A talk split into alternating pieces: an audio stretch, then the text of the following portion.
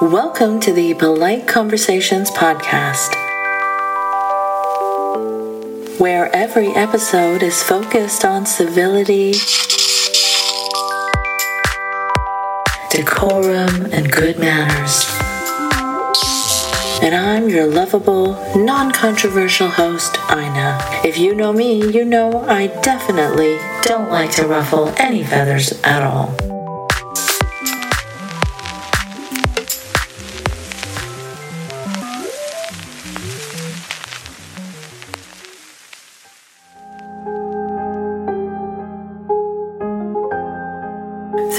History, there's been endless human cruelty and endless human suffering, war and genocide.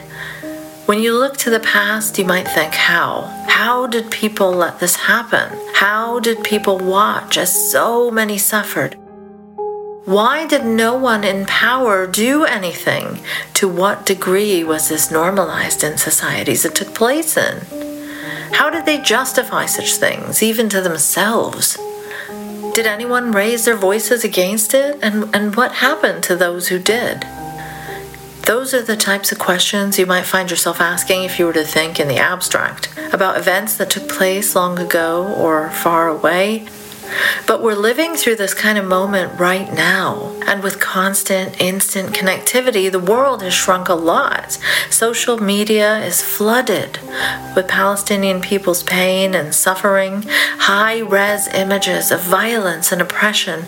It's, it's not something we can just distance ourselves from.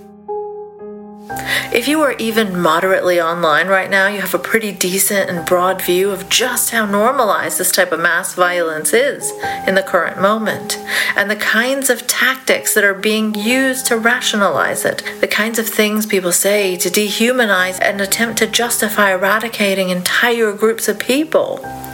You don't even have to look to random internet trolls for this kind of extreme eliminationist rhetoric, as we are seeing plenty of it from Israeli officials, from American officials. The, the, majority of people who were killed were Hamas terrorists. People are saying this number 12,000 12, people were killed. Yes, this is the Hamas is an army of 40,000 people, and many of them were killed, and, and good riddance avalanche of human suffering that's 100% man made. It is the, the worst humanitarian catastrophe I've experienced in my lifetime. Cabinet ministers like Yoav Gallant, the defense minister, who said Israel was fighting human animals and ordered a complete siege on the Gaza Strip no electricity, no food, no fuel. Or Heritage Minister Amichai Eliyahu, who said blow up and flatten everything in the north of Gaza and give that land to Israeli settlers. Or Israeli President Isaac Herzog, who suggested that the innocent civilian population of Gaza, 2.3 million people, half of them children, weren't so innocent because they could have risen up against Hamas. It's an entire nation out there that is responsible. It's not true. This rhetoric about civilians not aware, not aware, not involved, it's absolutely not true. Very puzzled by the constant uh, concern which the world is showing for the Palestinian people and is actually showing for these horrible inhuman animals. There's an acronym that is unique to the Gaza Strip, and it's called it's WCNSF. Wounded child, no surviving family. Children, and it is used not infrequently in the last three weeks. It was coined in the last three, three weeks members of Benjamin Netanyahu's governing party in the Israeli Knesset, like Rev Tal Gottlieb, who called for the use of a quote unquote doomsday weapon to flatten Gaza without mercy. Serving and retired Israeli generals like Ghassan Alian, who also referred to animals in Gaza and said there will only be destruction. You wanted hell, you will get hell. Or Giora Eiland, who wrote that Israel needs to create a humanitarian crisis in Gaza, and Gaza will become a place where no human being can exist. We are at 10,000 dead Palestinians. How many will be enough? I also, one of my colleagues just said all of them. Wow. One of my colleagues said all of them. I would encourage the other side to not so lightly throw around the idea of innocent Palestinian civilians, as is frequently said. Uh, I don't think we would so lightly throw around the term innocent Nazi civilians. Gaza is going to look like Tokyo and Berlin at the end of World War II when this is over. And if it doesn't look that way, Israel made a mistake. I don't even want to call it the Palestinian flag because they're not a state, they're a territory that's about to probably get eviscerated and go away here shortly, as we're going to turn that into a parking lot. That's what we've become in this state, where we don't care about innocent babies that don't even get the opportunity to blow out their first birthday candle. I don't think there's any way Israel can be expected to coexist or find some diplomatic off ramp uh, with these savages. It's targeting healthcare facilities, ambulances, churches, mosques, schools, refugee camps, densely populated refugee camps, wiping out entire families in a second, entire multi generational extended families in a second. I, I don't see any other option. It's a terrible option, but it remains the only option. Western media in general is doing a type of linguistic gymnastics that I didn't think was possible every day in order to minimize or excuse Israel's attacks on innocent Palestinian civilians under the guise of wanting to eradicate Hamas. The euphemisms in use these days are obscene. For example, it is not evacuation, it is a forced expulsion of people who are following instructions and then being bombed along the way anyway. It is not an Israel Hamas war. It is Israel attacking thousands of people that have nothing to do with Hamas and no way to fight back or defend themselves. That is not a war, that is one sided slaughter. Human shields.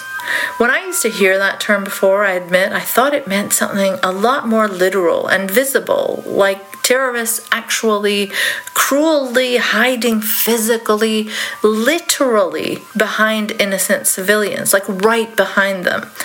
I did not realize this could be used as an excuse to bomb all hospitals in a vicinity where they may suspect some militants may be hiding somewhere nearby or around the area. Oops, didn't find a sprawling underground command center like we said we would. Oh, well, we think it's in this hospital now. As for eradicating terrorism in this way, it just makes no sense. Killing tens of thousands of innocent civilians because you are disgusted by people who cruelly killed innocent civilians. How does that add up? And unfortunately, as abhorrent and horrendous as terrorism is, it lives in the minds of people. It passes from person to person. An idea, especially an abhorrent one, cannot be eradicated by wiping a group of people out. It especially cannot be eradicated by targeting or wiping out innocence because that only feeds the rage, that only feeds the cycle, that only radicalizes more people. If we are to believe Western right wing narratives, we should understand and empathize with Westerners who are radicalized by being called racist, by being told they can't do blackface on Halloween, by having to be more inclusive by having to use pronouns they don't want to. But we cannot, should not even begin to fathom how someone could be radicalized by having their entire family wiped out, generations of it. How does that add up? I know this is a difficult time for everyone. The levels of hate on display are astounding, especially for Muslims and Jews. I see you, I hear you, and I will do anything in my power to help my Muslim friends and Jewish friends feel safe from actual bigotry. Fascism and hate are undeniably on the rise around the world. Anti Semitism is on the rise, anti Muslim sentiment is on the rise. These are both deeply concerning and should worry anyone who genuinely cares about combating fascism and bigotry in whatever shape it takes. It's the same disease, the same hate, that takes different forms and comes for one group or another. If you're worried about it when it comes for your group, you should also be worried about it when it comes for others. Because it can change direction instantly and make you and your loved ones a target. It's a very strange moment in global politics right now with some bizarre contrasts. The people in power, the governments, do not seem to care or do much to prevent this slaughter from happening. They're enabling it, in fact. And uh, many are clamping down on protests, demonizing marches for peace as marches for hate. But the individual people in so many countries are coming out like never before, even defying restrictions. It's striking a chord with various groups those with a history of oppression, of colonization, the indigenous, those who simply care about combating those things, and those who have seen such wars in the past do irreparable damage, whose countries have engaged in such inhumane acts before. So many people uniting for this cause. It's been especially incredible to see how many Jewish people are raising their voices against this, saying, Not in my name. Along with Palestinian voices, those are some of the most valuable and important voices in this fight, in my opinion. Again, those in power will stop at nothing to demonize anyone standing up against this injustice, even calling Jewish people themselves who raise their voices anti Semitic or traitors. It goes without saying, of course, that when there are so many hundreds of thousands of people coming out for this cause, there will be some with malicious agendas, hijacking or rebranding as pro Palestinian. It is up to us who want the calls for the violence to stop to be the most effective and credible they can be, to take note of bad actors, of those who only want to join because for them it is a way to channel their anti Semitism. It's up to us to turn them away anytime we encounter them. But another thing worth emphasizing in this situation is the difference between anti Semitism and anti Zionism, one that many have deliberately attempted to conflate so any criticism of Israel's policies or actions can be discredited as anti Semitic the CEO of the Anti Defamation League, which is supposedly a civil rights organization that combats anti Semitism and extremism, has very kindly demonstrated how these two things are very separate indeed, but maliciously conflated for political purposes. While he goes after college kids for pro Palestinian protests, he praised Elon Musk a day after he endorsed a wildly dangerous anti Semitic conspiracy theory on Twitter, only because Musk said he'd suspend anyone mentioning decolonization or the phrase from the river to the sea. Just think of the implications of an organization like the ADL publicly praising Musk a day after he legitimized a Nazi esque anti Semitic conspiracy theory. Just completely makes the ADL's concerns about anti Semitism flooding campuses lack any credibility whatsoever. If they're not bothered by one of the wealthiest, most powerful men helping to spread anti Semitism, so long as he also censors leftists and Palestinians talking about decolonization, I mean, how can anyone? Take the ADL seriously on the topic of anti Semitism ever again. It's such a shame. And to frame it this way, that freedom for Palestinians exists in opposition to the survival and safety of Jews in Israel, is really quite the rhetorical trick. And speaking of downplaying Nazi esque talking points, you know, another absolutely ridiculous thing happening right now is that the right has taken to literally minimizing Nazi death camps. Yeah, I cannot believe it either. The extent they are willing to go for their rabid anti Muslim hate leads them to the place of, well, the Nazis weren't so bad, actually. Not as bad as Hamas. At least the Nazis felt sad about what they did. You may think I'm kidding, but here's posh extremist Douglas Murray talking about just that. The same Douglas Murray who is happily palling around with Viktor Orban, who has a very well documented anti Semitism problem. The same Douglas Murray who once wrote an article called Is Now a Good Time to Talk About Jews and Money? More important thing is your question supposes that there is a sort of peaceful Palestinian population in the Gaza who would love a two state solution and then a few bad apples in Hamas. I think that's not true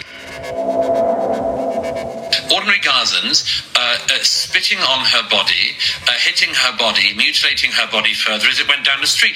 Does that strike you, Piers, as a uh, placid population of peacenik types who are just desperately waiting for a two state solution to be put back on the table for the millionth time in the last 70 something years? It doesn't seem like that to me. No, but there are over 2 million people in Gaza, and there weren't 2 million people in that video clip. There were a few hundred. You're really articulating, correct me if I'm wrong here, but isn't what you're articulating really an endorsement of collective punishment where you assume they're all guilty? No. And if they don't stand up to Hamas, they're also guilty. Well, and, and, that's where people have a problem, I think, with the moral line here, which is no, if you I'm assuming, hold, I'm if you assuming. hold all the Gazans equally responsible, then is that not collective punishment, which is illegal? Well, first, first of all, uh, first of all, um, uh, there are there is some responsibility for the peoples in the Gaza. Um, if you elect elect Hamas and uh, and they kill uh, Fatah and then they remain in power for all of the years afterwards, um, I'm afraid that there is some uh, responsibility of the people in that situation. You know, when the Germans uh, um, had Adolf Hitler come to power and voted for him, uh, we in Britain took the view that the German people were responsible in some way.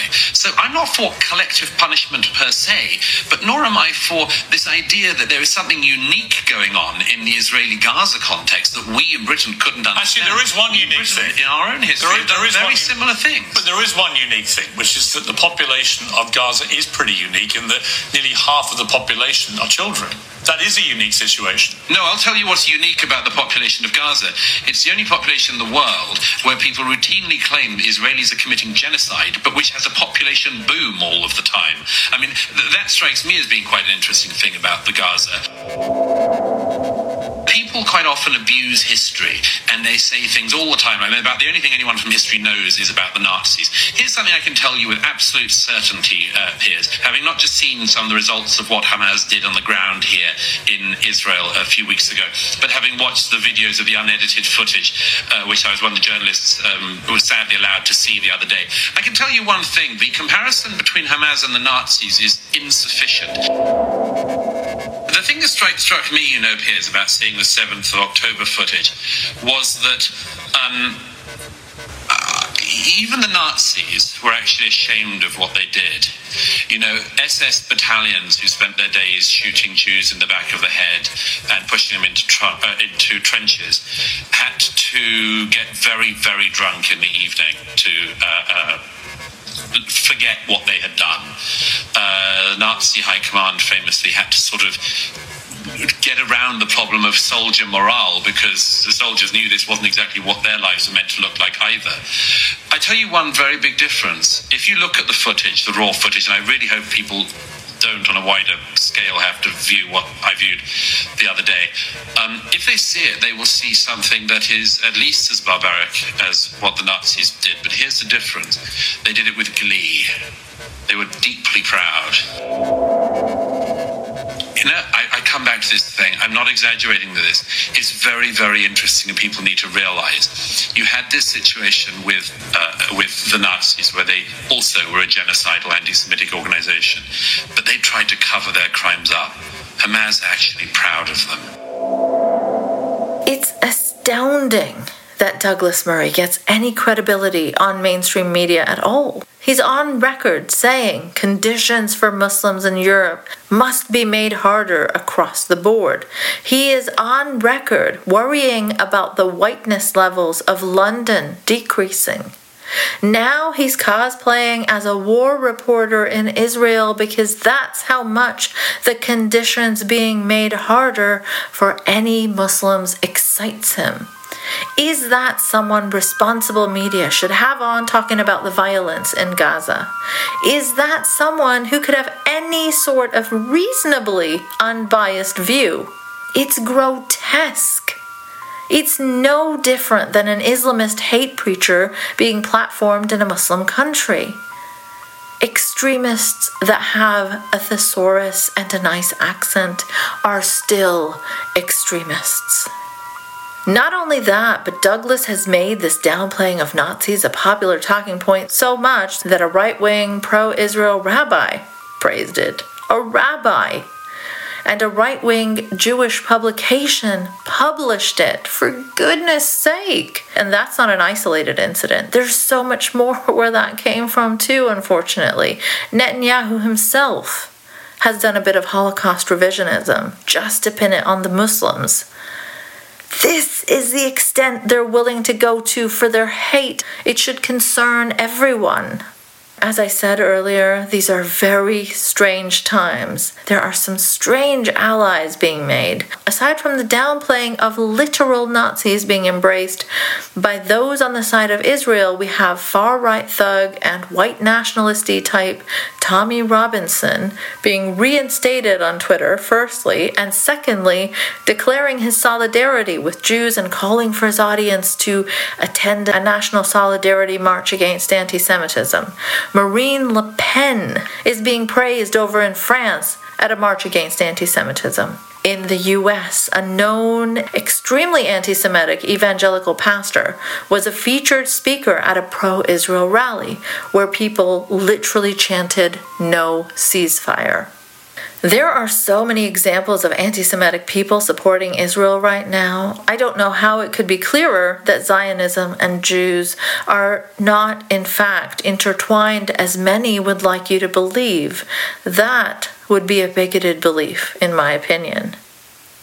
We are currently in an absurdist Looney Tunes situation where we are constantly gaslit to not believe the cruelty we are viewing on social media. A world where not a day goes by without failed IDF propaganda, from edited and deleted videos to a box of dates and a handful of guns as proof of a Hamas headquarters, where calendars in Arabic are being made out to be some sort of terror guard schedule, where the justification for bombing hospitals, ambulances, and refugee camps is being crafted clumsily before our very eyes and ears, where Palestinian journalists are being set up to be discredited as embedded with Hamas and then slaughtered, along with their families, as punishment for showing the world what is truly happening on the ground, where comically large font on abnormally light seeming boxes of medical supplies and exaggeratedly labeled baby food is being paraded for cameras, but doctors say they received no such things. Where the IDF is posting animated videos about their sperm retrieval unit. Yes, you heard those words right. A unit to reclaim the cum of fallen soldiers. Nothing weird and ethno nationalisty about that, nuh uh where they're posting selfies in the rubble, hijacking Me Too with actors and sketches, using rainbow flags to show how inclusive they are as they massacre thousands. And the other side, by which I mean Palestinian civilians, are just trying to survive, find food, water, carrying the bodies of their dead children. The contrasts are mind boggling. Newspaper headlines are using different words. Israelis have children, and Palestinians have young people. This is the upside down hell world we've been in for the past few weeks. One thing I've learned recently is that there's been a long standing, known effort to expand and openly weaponize accusations of anti Semitism. The deliberate blurring of lines right now is such a dangerous, dangerous thing. To conflate criticism of Israel and its government's actions with actual anti Semitism is just such an irresponsible thing to do. To water it down like that, a tragedy to make a mockery of something so serious. It has been used so ridiculously that it's been a joke featured in The Onion. The ADL might as well be a parody on the subject. This is a dangerous place to get to because actual anti Semites, not just critics of the Israeli government or its actions, will take cover in the fact that people just aren't taking the term as seriously anymore. Do you think it's possible to be critical of Israel without being anti Semitic? Do you think it's possible to be critical of Israel without being anti Semitic? Do you think it's possible? Do you think it's possible?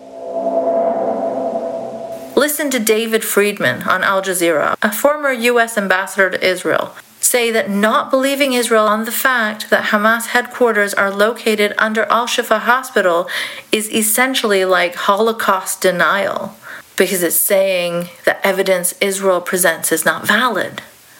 Holocaust denial. Ludicrous.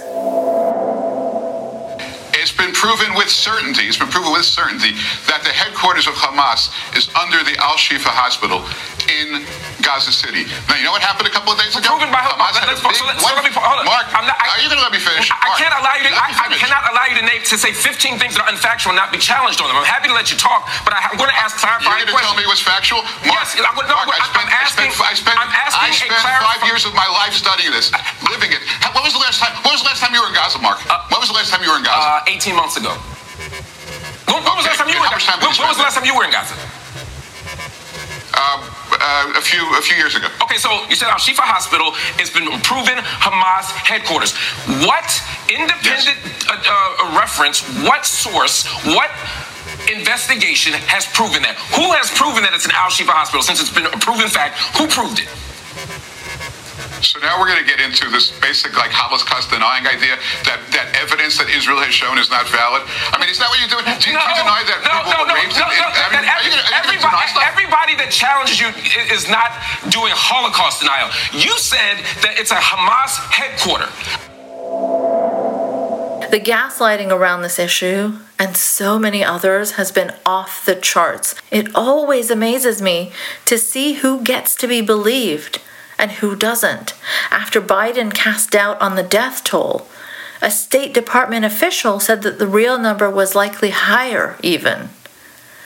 And despite a track record of lie after lie after lie after lie, Israeli propaganda is barely given any scrutiny by Western media. CNN even printed the Arabic calendar thing. Maybe maybe things are starting to shift the slightest bit, but it's still ridiculous how much they take what Israel and the IDF say at face value. The power imbalance in this cruel conflict is unbelievable.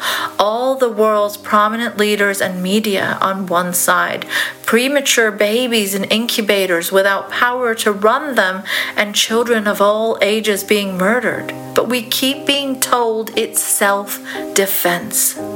The Muslimness of Palestinians is constantly being evoked to different degrees to give it a real whiff of those savage, bloodthirsty barbarians.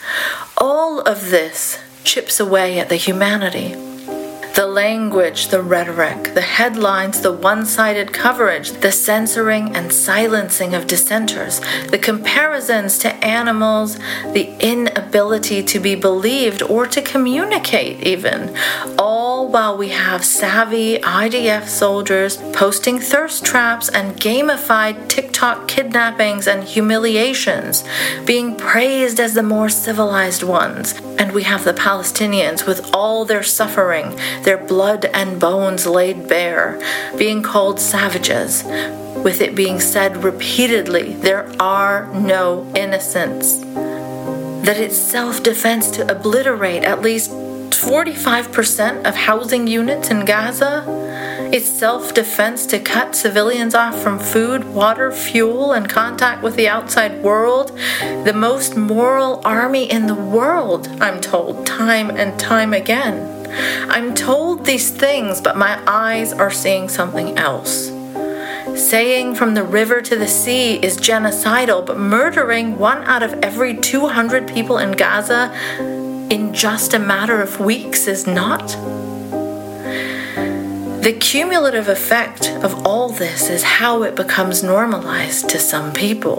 Genocides don't just happen overnight, they happen bit by bit, slowly by dehumanizing a whole group of people, by comparing them to vermin, to animals, by viewing their children as human shields or future terrorists language really matters. And I wonder what it will take for the people in power, for the media to call this what it is and use the correct terminology to stop minimizing and using gross euphemisms. Anyway, I thought it was important to have a conversation with linguist Dr. Caitlin Green on the language of genocide. As always, dear listeners, if you find value in this work, please consider supporting via Patreon because I cannot continue this type of work without it being funded by listeners like you. And currently, the podcast needs your help more than ever to survive. Here's part one of our two part conversation. Both parts will be available early on Patreon. Hello, everyone. I am here with my favorite linguist once again, and also my favorite Caitlin, as we established before. Um, Dr. Caitlin Green. Welcome back to the Polite Conversations podcast. Thank you so much for having me. I always love coming on. Always so fun to have you on. Though today we have a very awful subject to discuss, but I think it's important that it be discussed, and I think a linguist would be a good person to discuss it with because the kinds of language the kinds of rhetoric that I'm seeing out in the wild just is blowing my mind. I feel like how is this happening? How are people so openly um, just so biased and bigoted? That's a really good question. It's a really painful question. Yeah. Um, and I, I think it has to do with essentially just years and years of conditioning, right? Yeah, I mean, here we are. We're going to be discussing the language of, I guess, war and dehumanization and genocide, and uh, just, you know, in relation to the ongoing horrific mass killing of civilians that we're seeing every day in Palestine and uh, just what I'm seeing in the media, the blackout, the the lack of reporting, even. It's just horrifying. Like, I've never lived through something like this before. Yeah, it's deeply uneven, right? Who can get their story out to these like mainstream media sources. Like so uneven. It's not even about the ability of getting it out. Like people know the stories. People know the kinds of things that Israeli officials have been saying in these days no like mainstream large outlets are willing to publish that. Mm-hmm. It's it's very strange. Yeah, we saw it with um, the CNN angle, right? Because they were doing essentially access journalism, um, and it comes with conditions, right? Oh yeah, embedded with the IDF, where they give the full approval before they can put anything out. I mean, that sounds exceptionally fashy and authoritarian to want to control the media narrative in that way. And had it been a country like Saudi Arabia, I know that people would be rushing to talk about that. Yeah, it's uh, it's just that we have this serious bias when it comes to Israel specifically. Yeah, and there's a lot of like historical, complicated reasons for that too. Mm-hmm. Yeah, although they're doing their best to uh, kind of erase that, right, and pretend that kind of time started on October 7th. Yeah, of course.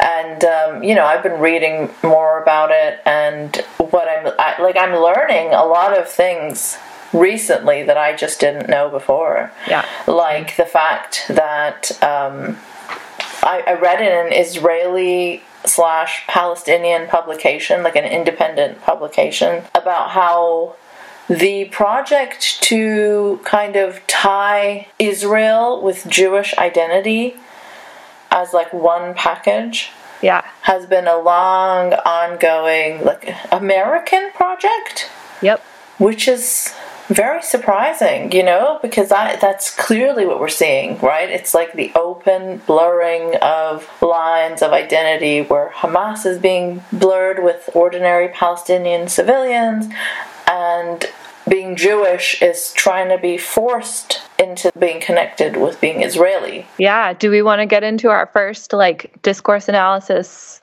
term here? Because we're dancing around it. Which is? Um, it's synecdoche, is what it's called. You said you, you, said it like I would know what you're what you're talking about. you know everyone's favorite word, synecdoche. Um, no, I don't. I don't uh, know that. it is a rhetorical device. A lot of rhetorical devices also have like a counterpart in linguistics in terms of just language change. Like when a word changes meaning over time, sometimes it will do it via the process of synecdoche, which is when the word for a part of something is substituted for the whole thing, or vice versa. So it'll be like, um, you know, when you'll say Washington did something, when really it was like the government of the United States Mhm. of America. Um, or when you say, um, in this case, it's about saying Hamas when you maybe mean Palestinians, Mm-hmm. or saying Israel when you actually mean the Likud party or Netanyahu specifically, Mm-hmm. or the IDF. Mm. Or saying Jews when you mean Zionists. Mm-hmm. And so that's what has been happening on the right, especially, right? Is this desire to make Zionism synonymous with Judaism Mhm. so that whenever somebody says that Israel is committing a genocide, they can say, Are you saying that you hate Jews? Yeah, and that's been so uh, just uh, like strange to see because I can't see that happening for another kind of bigotry. Like if you criticize Saudi Arabia, are you being anti-Muslim? Anyone would see through that very, very quickly. But now I'm reading that there have been concerted efforts to expand the definition of anti Semitism to specifically include criticism of Israel from That's right. Israeli sources. I'm reading this. Mm-hmm. And like a lot of people are not on board with that because they want to be able to criticize their own government. Yeah, it is actually deeply anti Semitic to say that all Jews are Zionists and all Zionists are Jews, right? The largest Zionist lobbying group in the United States are Christian nationalists. Mm-hmm. It, it's not right to say that all of one is the same. So, and also, you know, there are so many Jewish people out there fighting for a ceasefire. Yeah. They're putting their bodies on the line, right? They're literally putting their bodies on the gears. They were out there in Berkeley, they were out there in Tacoma trying to physically stop uh, ships from taking weapons over to Israel. Yeah. Uh, and and to say that all Jews are Zionists is really an attack on them too. Right, and for the people who have kind of like uh, said that these are not real Jews or like, you know, kind of accuse them of being traitors or there's just so much history behind that. Like, that's Yeah, what I'm learning. It's a serious assault on anti-Zionist Jewish people to say that it's the same thing, right? um, and it also helps obscure the anti-Semitism that is happening, and that probably Yeah. serves Christian nationalist interests too, right? They don't really want us to be paying a lot of attention to the kinds of anti-Semitism that are fine by them. Well, that's exactly it. Like, how quickly did they turn from, uh, you know, saying let's uh, attack the ADL to every criticism of Israel is anti-Semitism? There was like someone saying that there was like a there was like a billboard. Uh, said that Israel is killing a child every 10 or 15 minutes. I can't remember the exact number, but someone wrote that that is anti Semitic. Right. Well, uh, yeah, Israel has a long history of weaponizing that specific claim to obscure and to silence criticism of itself, right? Like back in whatever it was, 2004, 2006, when Jimmy Carter wrote that book about Palestine, he was getting protested wherever he would go for his book tour because they called it anti Semitic. But it was really all very kind of middle of the road criticisms of the policy of Israel and the IDF. hmm And specifically with that word, anti Semitism, it's so serious because the world has seen what it led to. It's horrifying. Nobody wants to get anywhere close to that. So that is a very powerful thing to say and it will make a lot of people back off, right? Like of course we don't we don't want to get anywhere near anti-Semitism. Well, if you look at other bigotries, right, people do that all the time, right? Uh, like gender critical people will weaponize things like rape. Yeah, yeah. In their rhetoric when they're trying to attack trans people because they know that people correctly have strong feelings about those things. Right, right.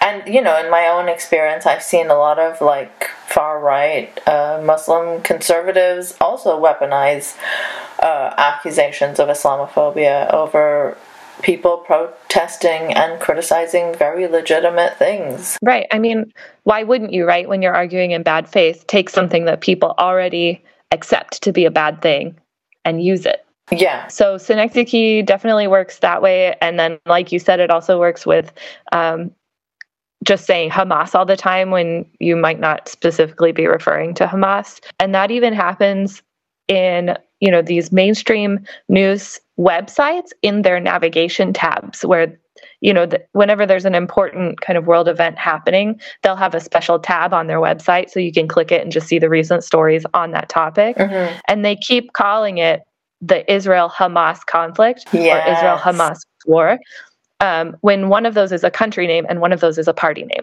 um, yeah so you you would say either the likud hamas or like Israel Palestine, but they keep saying Hamas as much as they can because everybody already has a sense.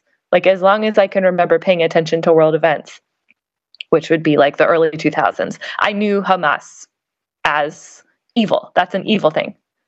Yeah. So that that's again taking advantage of my mental associations to make me feel a certain way about this matchup.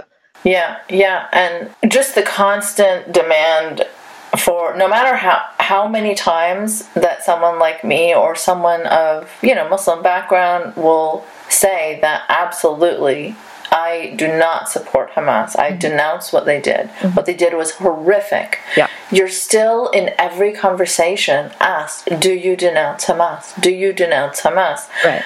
And so that starts to get really, I guess, especially upsetting for people who have a personal stake in this situation, who have lost relatives. If someone says, I have lost 45 members of my family, let's say, and you keep asking me to denounce Hamas, which I have done every single day. Now I'm just sick of it. And when they get sick of it and they're like, you know, on their 40th interview, they're like, well, do you denounce, you know, so and so action by the IDF? And then they don't mm-hmm. get a response to that. Right. Because they don't. and also the framing, the framing of this being self-defense. How long? Yeah. How long can we go on that? Like how, everyone Right. is seeing what is happening: bombing hospitals, this is- bombing yeah. bakeries, bombing water sources, fleeing refugees, refugee camps, people who Yeah. are going south where they have been told to go south. Those yeah, people on the road. Yeah. Um, yeah, this is part of that uh, that kind of collective decision to pretend that history started on the seventh, right? Um, and if you ever say anything like, "Oh, there's a history before that," right? This is a reaction um, to an ethnic cleansing that's been ongoing for decades. But let's then- say, but let's say that history did start on October 7th. Right. Okay. The Even response then, is still disproportionate, yes, right? even then. Yeah, it's true. Um, but like we keep seeing words in the news reporting like gambit or um, you know attack or uh, things that that suggest that it wasn't precipitated by anything, right? As if this was an opening move, um, as opposed to a reaction. And like you can you can acknowledge it as a reaction without endorsing it, right? Like people react incorrectly all the time to things. Like Israel is doing right now. Yes, exactly. Um, but what it does is it, it changes the conversation to be about how could they do this, which is in itself a dehumanizing question because it rejects the concept of empathy. Mm-hmm. You say, how could they do this? I don't understand how anyone could do this. Um, that kind of talk is an admission that you have decided not to exercise empathy, even if you're not going to approve of what they did, you can at least recognize them as humans. Yeah, I mean, but I don't really, in my position, being of Muslim background, I just, I don't want to, I don't care about recognizing Hamas as humans, really. Mm-hmm. I guess because I've also been conditioned from childhood stay the fuck away from anything resembling any sort of legitimacy to their grievances or anything, which, you know, I instinctively, probably more than an American leftist, would be like, no, no, no, fuck them, fuck them. They have done nothing helpful for Muslims. I am not. Right. They're terrorizing their own Yeah. people. Yeah. So, you know, I don't care about that. But still, but still, I am deemed like a sympathizer. You know what I mean? Yeah. Well, and that's why it's so dangerous for you to say anything that's like could be seen as empathizing. Yeah. Like, I don't even want to use those words together, Right. like empathizing and Hamas. Like, I don't care to empathize with them, but I also want to draw a line between the millions of civilians that are not Hamas and how they are being pulled in, you know, with this human shields thing, right? Like, it may have been a, a legitimate thing, that a tactic at some point. Right. But right now, it seems like an excuse. Yeah. Because every target, yeah, every target, a bakery, a hospital, a refugee camp, even when they've admitted that they are indiscriminately bombing, they are not, they have, this is the language of officials who have said this themselves, they are not caring much about precision right now. Yeah. At the point that your enemy has told you, we don't care if you're hiding in a hospital, we're going to bomb it, then why hide in a hospital anymore? Yeah, and it makes no sense to respond this way in trying to rescue hostages. It seems Yeah. like extremely clear that this is not. Uh, there's no concern about the hostages. Right. And so they keep saying, like, we're trying to get them home safe. We're trying to get them home safe. And Why they would you keep dropping bombs yeah. on them. Why would you yeah. be bombing the area where they are, like indiscriminately? It makes no sense. And people keep trying to make these uh, analogies, right? Somebody said, you know, imagine that like somebody had murdered your father and had your mother in a house, uh, like, you know, barricaded in a house. Are you saying you don't want the police to do anything? And it's like, well, I don't want them to blow up the house. Right. It's got my mom in it. Exactly. so even their analogies and like examples do not work fundamentally. Right. Well, we're seeing even families who have lost people in that. Uh, Saying, please stop. Please, please, yes. Like, do not cause more innocent deaths using our family members. Right. But we do have a lot of examples of this sense that all Palestinians are complicit, right? Unless they like personally hog tie a Hamas militia member and like send, you know mail them to the the capital where we have like the former US ambassador to Israel David Friedman reacting to someone saying ethnic cleansing is happening and he says you mean the Palestinians who decapitate babies rape women and dismember children or those who hand out candy in celebration or those who provide the terrorist aid comfort safe passage and a place to hide so he's saying that's all Palestinians. Right. Palestinians. You, you Yeah. can't you can't just be like a six year old in Palestinian. You're probably giving candy to terrorists. Right. So I was listening to Sam Harris's most recent uh, podcast with uh, Graeme Wood. He's in Israel. He also is like this IDW esque journalist who, you know, I've increasingly come to recognize as having a very, very biased opinion. Like, they, in the middle of all of this massacre of children, they released an episode about jihad. Wow. Like, eh, there was barely any mention at all of Palestinians as you know as, as a as a tragedy like th- there was only mentions as like collateral damage and then at one point i think graeme tried to correct sam that you know there is actually uh, a lot of palestinians in gaza that don't support hamas but sam harrison went on to say yeah sure there may be Palestinians who don't support Hamas, but guess what? They still take joy in the kinds of actions that they that they carried out. They may not like Hamas's specific, uh, you know, politics or the way that they take care of things, but this they were they are going to be on board. Like he just deduced based on nothing, like nothing that he provided that generally they're going to be on board with this uh, jihadist project of just killing as many Jews as possible. Right. When time and time again I have seen so many Palestinians saying, please, please reject the anti Semitism, it does not help our cause, do not fall into that. And there's no mention of Arabs who say things like that. It's just like a flattened perception of concentric circles of Muslims and Arabs that, you know, support jihad in varying degrees. Yeah. No, they they definitely see them as a monolith, right? And the, it's totally flattened into they're all the same. There's no such thing as like a you know a progressive Muslim apparently. Mm-hmm. Um, which like I I told you this on Twitter, you know, like I found out after I was after I guess I was a young adult, right? My brother started going to a school that had a, a pretty high Muslim population. And like that's when I found out that that they weren't all the same, which is so embarrassing. Mm-hmm. you know, that I could just be living my white liberal life up until then thinking that thinking something so obviously ridiculous before it was just like thrust in my face that obviously that's not true. Um, clearly, Sam hasn't had that experience. Which is strange because he spends a lot of time talking about Islam. So you'd think yeah. that the bare minimum amount of intellectual curiosity will lead him to discover more diverse perspectives. And look, I'm not saying that there isn't a problem with anti-Semitism. I've yeah. seen enough of it to know like it's it's bad, and I like to spend my time calling it out too. But that's yeah. not to say that every single person is the same. Right? Right.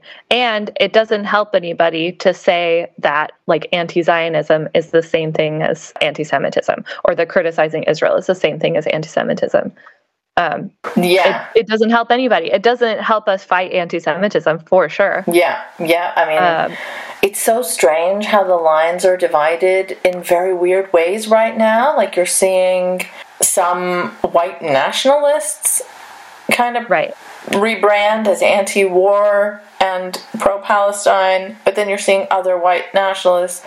I guess the ones that are branding themselves as anti-war and pro-Palestine are using it as a way to promote, like, be yeah. anti-Semitic. Those are the ones who are not evangelical Christians, right? Because the evangelical Christians are going to use Zionism as a means to achieve their goal of essentially the end of the world, right? Mm-hmm. um, and then the ones who are not evangelical Christians are just going to see a chance to do anti Semitism and be excited because they believe that Jewish people are degenerate and are inferior mm-hmm. and are and they have all of these beliefs about you know Jewish people being uh, involved in a project to destroy Western civilization. Yeah.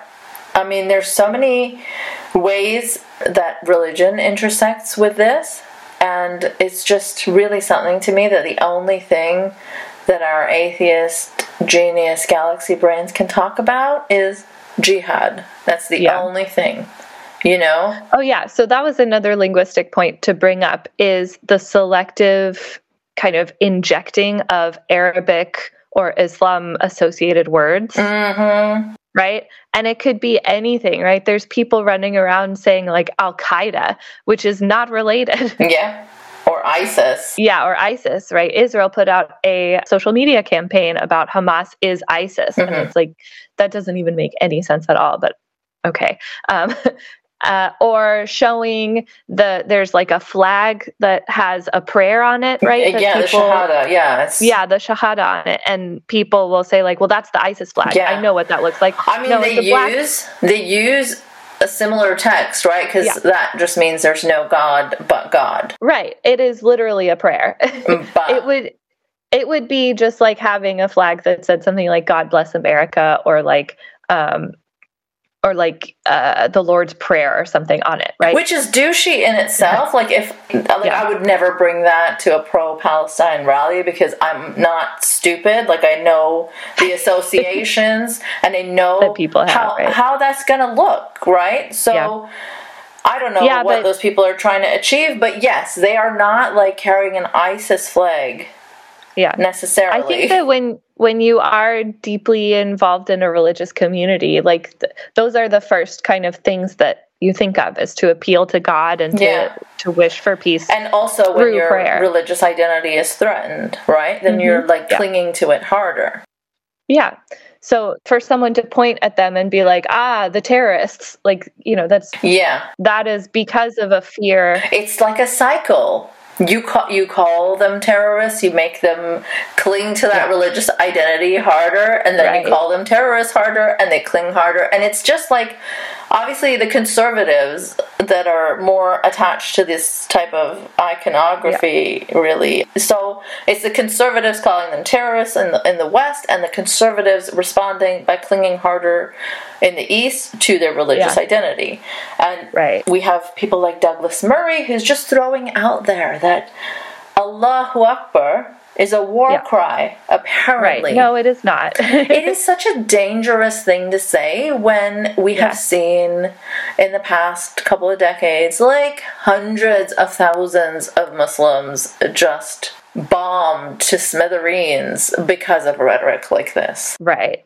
Yeah, because it does license a, a violent reaction to say, like, oh, well, they just did a thing that terrorists do, so now I get to shut them down in whatever way necessary. Right. And Allahu And it's like- just, you know, for anyone listening, just means God is great. Not my Yeah. favorite phrase, certainly. Well, being atheists, it's not really for us. but, you know, people, average people, children, grandmas, they all just it doesn't mean anything like death to the West or any it depends on the context that you use it. I'm sure ISIS is thinking Yeah, that. yeah, yeah, when they're saying God is great. Well, yeah, but like imagine if you reacted that way anytime somebody said, like, thank God, or God is truly everywhere, Yeah, or like God does great things, right? Which is something that is said in my vicinity all the time. Yeah. Like, what if I freaked out to that level whenever I heard that? And I'm sure that Christian nationalist terrorists say things like that Yeah. as they're committing their crimes. Yeah, there was a there was one who didn't even use uh, God. I think like a, a few years ago there was a a stabbing by a Britain first guy, and I think he yelled Britain first. Yeah. You know, if you look at those words individually, eh, it just means Britain first, which sure sounds a little bit nationalist. Well, but- I'm not sure that there is an innocuous case for saying Britain first. I think that's always nationalist, right? yeah, sure. I guess so. But it's not necessarily a stabbing phrase. It's not. Yeah, it's not something you say right before you stab someone necessarily. necessarily. Uh, yeah. The same people who who say these things about Allahu Akbar and all of those phrases, they were arguing so hard for context and Yeah. you know when this Britain first thing happened, they were saying all the things that people say about these Arabic phrases except now they're saying it about English phrases, right? It was really strange to see at that time. We were looking for a house and we got, there was a listing in a town that uh, as we drove into it there was like a massive billboard that just said america first on it and i was like i don't think we can i don't think we can buy a house here Yeah. i don't think we're going to do it so it, it does mean something to me in my in my gut Yeah, yeah, for sure. um, okay so let's see we talked about the the flattening of a whole people including Jews, right? It's that volleying accusations of anti-Semitism. Yes, right. That like if you're against Zionism. Okay, this this same former US ambassador, he really does lay it out. Okay, this guy David Friedman, he he's somebody to go to if you want to know if the dog whistles are whistling at anything in particular because he'll just frickin' say it. Um, so again, he's you're look out for calling out something that everyone agrees is bad and associating it with um, pro-Palestine sentiment. Look out for calling anti-Zionism the same thing as anti-Semitism, um, and also look out for prioritizing Zionist feelings over human lives. Okay, so here's the quote. Anyone doubting the Holocaust or wondering how it possibly could have occurred, look no further than your evening news. Paris, London, San Francisco, Amman, and so many other cities are now aflame with Jew hatred. College campuses have abandoned safe spaces and seek to inflict maximum pain and insecurity upon their Jewish students. The argument that anti Zionism is not anti Semitism is being debunked in real time. Thank God for the state of Israel and the IDF. It is the last, best, and only chance for Jewish survival. Wow. yeah. Um, so, this is, I think, also a good time to talk about the foregrounding of Zionist feelings of discomfort Mm-hmm. and how it is being given precedence over the lives of Palestinians and also over the fact that um, jobs and honors and, and academic positions are being rescinded Mhm. from people who speak out for Palestine, right? Mm-hmm. Similarly, we have David Bernstein saying that the protesters at Wellesley's rhetoric would sound better in the original German Wow. because they said that Zionism doesn't have a place on a, a, a college campus because it is genocidal. There's organizations like Safe Campus who will just publish names of people at different college campuses who sign letters that say this is a genocide. We don't want to support a genocide. So, you know, they'll they'll just be like, here's the 24 Jew-hating CUNY faculty members. It's just so horrific. Like, hmm Uh, you have these trucks, right, that are going Yes. around, and this is a Christian nationalist organization that's doing this. Um, the truck goes around college campuses showing the faces and names of students and faculty that they believe to be anti Semitic. Many of them just happen to be Arab. Like they don't have any, Hmm. they didn't do anything, they didn't sign anything, they didn't say anything. They just are a student who is Arab. that's unsurprising, sadly, but I can't imagine like how that must feel when you're Yeah. walking around on campus and have a truck that's to have your name yeah. and photo Yeah. in big red letters and the the truck it just says like campus anti-semites right Like, how is that even allowed on campus? That kind of public shaming. It seems medieval. that is really something to wonder and then in the meantime at stanford an arab undergrad was uh, injured in a hit and run by a zionist who yelled out the window fuck you and your people. Uh, is that in the news? Not really. Yeah. and so like the you know the, it's this person's physical bodily safety versus zionist sadness that there are protests happening Yeah. There was also, was it Stanford that that, that chalk writing happened? yeah okay so i have that right here um, so stanforddaily.com writes anti-semitic messages were written in chalk on white plaza um, near a pro-palestine sit-in the chalk messages were falsely assumed to be written by pro-palestinian students at the sit-in and were circulated widely on social media um, the chalk read something like come this way to see why we should murder uh, jewish babies and it turns out, so they wrote arrows around the messages. They said arrows around the messages pointed at the sit in and were phrased in a way that implied that they were written by its participants. However, the chalking was created by a Jewish community member who was trying to use irony and sarcasm to draw negative attention to the pro Palestinian protests at campus.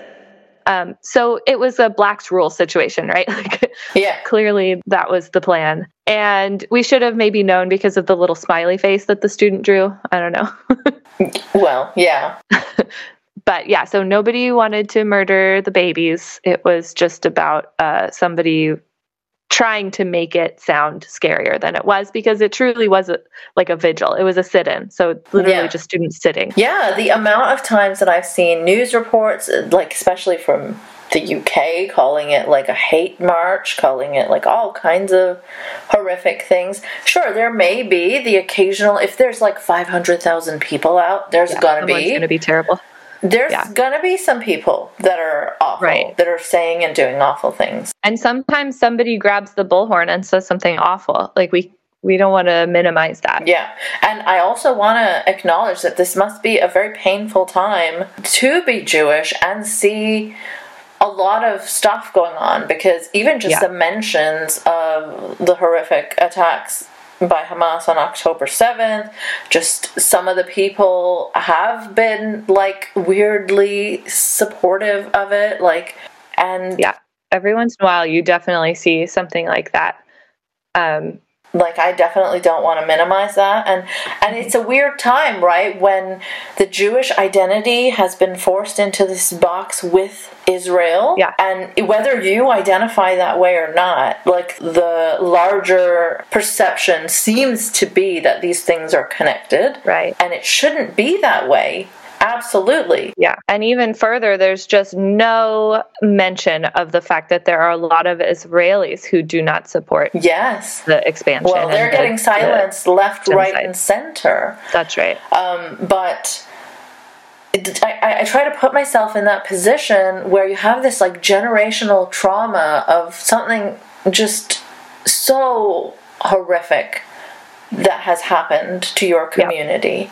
And then Israel is doing these things, and people are saying, even accurately, things mm-hmm. about Israel. And the identity of Jews has been forced together with Israel, and it just feels like it would be a very uncomfortable yeah, place scary. to be in, you know? Because you Definitely. don't know. How, and absolutely, anti Semitism is on the rise, and it is a scary time. Yeah, and you can see also, we're talking about empathy again, why it is easy to believe the misinformation that goes out. Um, you know, like where uh, there's these these selectively edited videos that show like pro-Palestine s- student protesters allegedly like harassing and attacking a Zionist counter protester We've got on Harvard campus a video went around thanks to Canary Mission of a student being removed from a protest. And they don't say why because they want to make it look like it was an anti-semitic attack that that this Israeli student was moved away from the pro-Palestine protest by the organizers. But um, new video then comes out that is totally ignored that shows thanks for listening if you enjoyed this episode and would like to support it, there are several ways you can do that. You can share it online, talk about what you just heard. You can leave a five star review to help others find it too. And you can also subscribe via patreon.com forward slash nice mangoes. No E in mangoes. If you'd like to follow me on Twitter before it's uh, completely wrecked, you'll find me at Nice Mangoes. Again, no E in mangoes.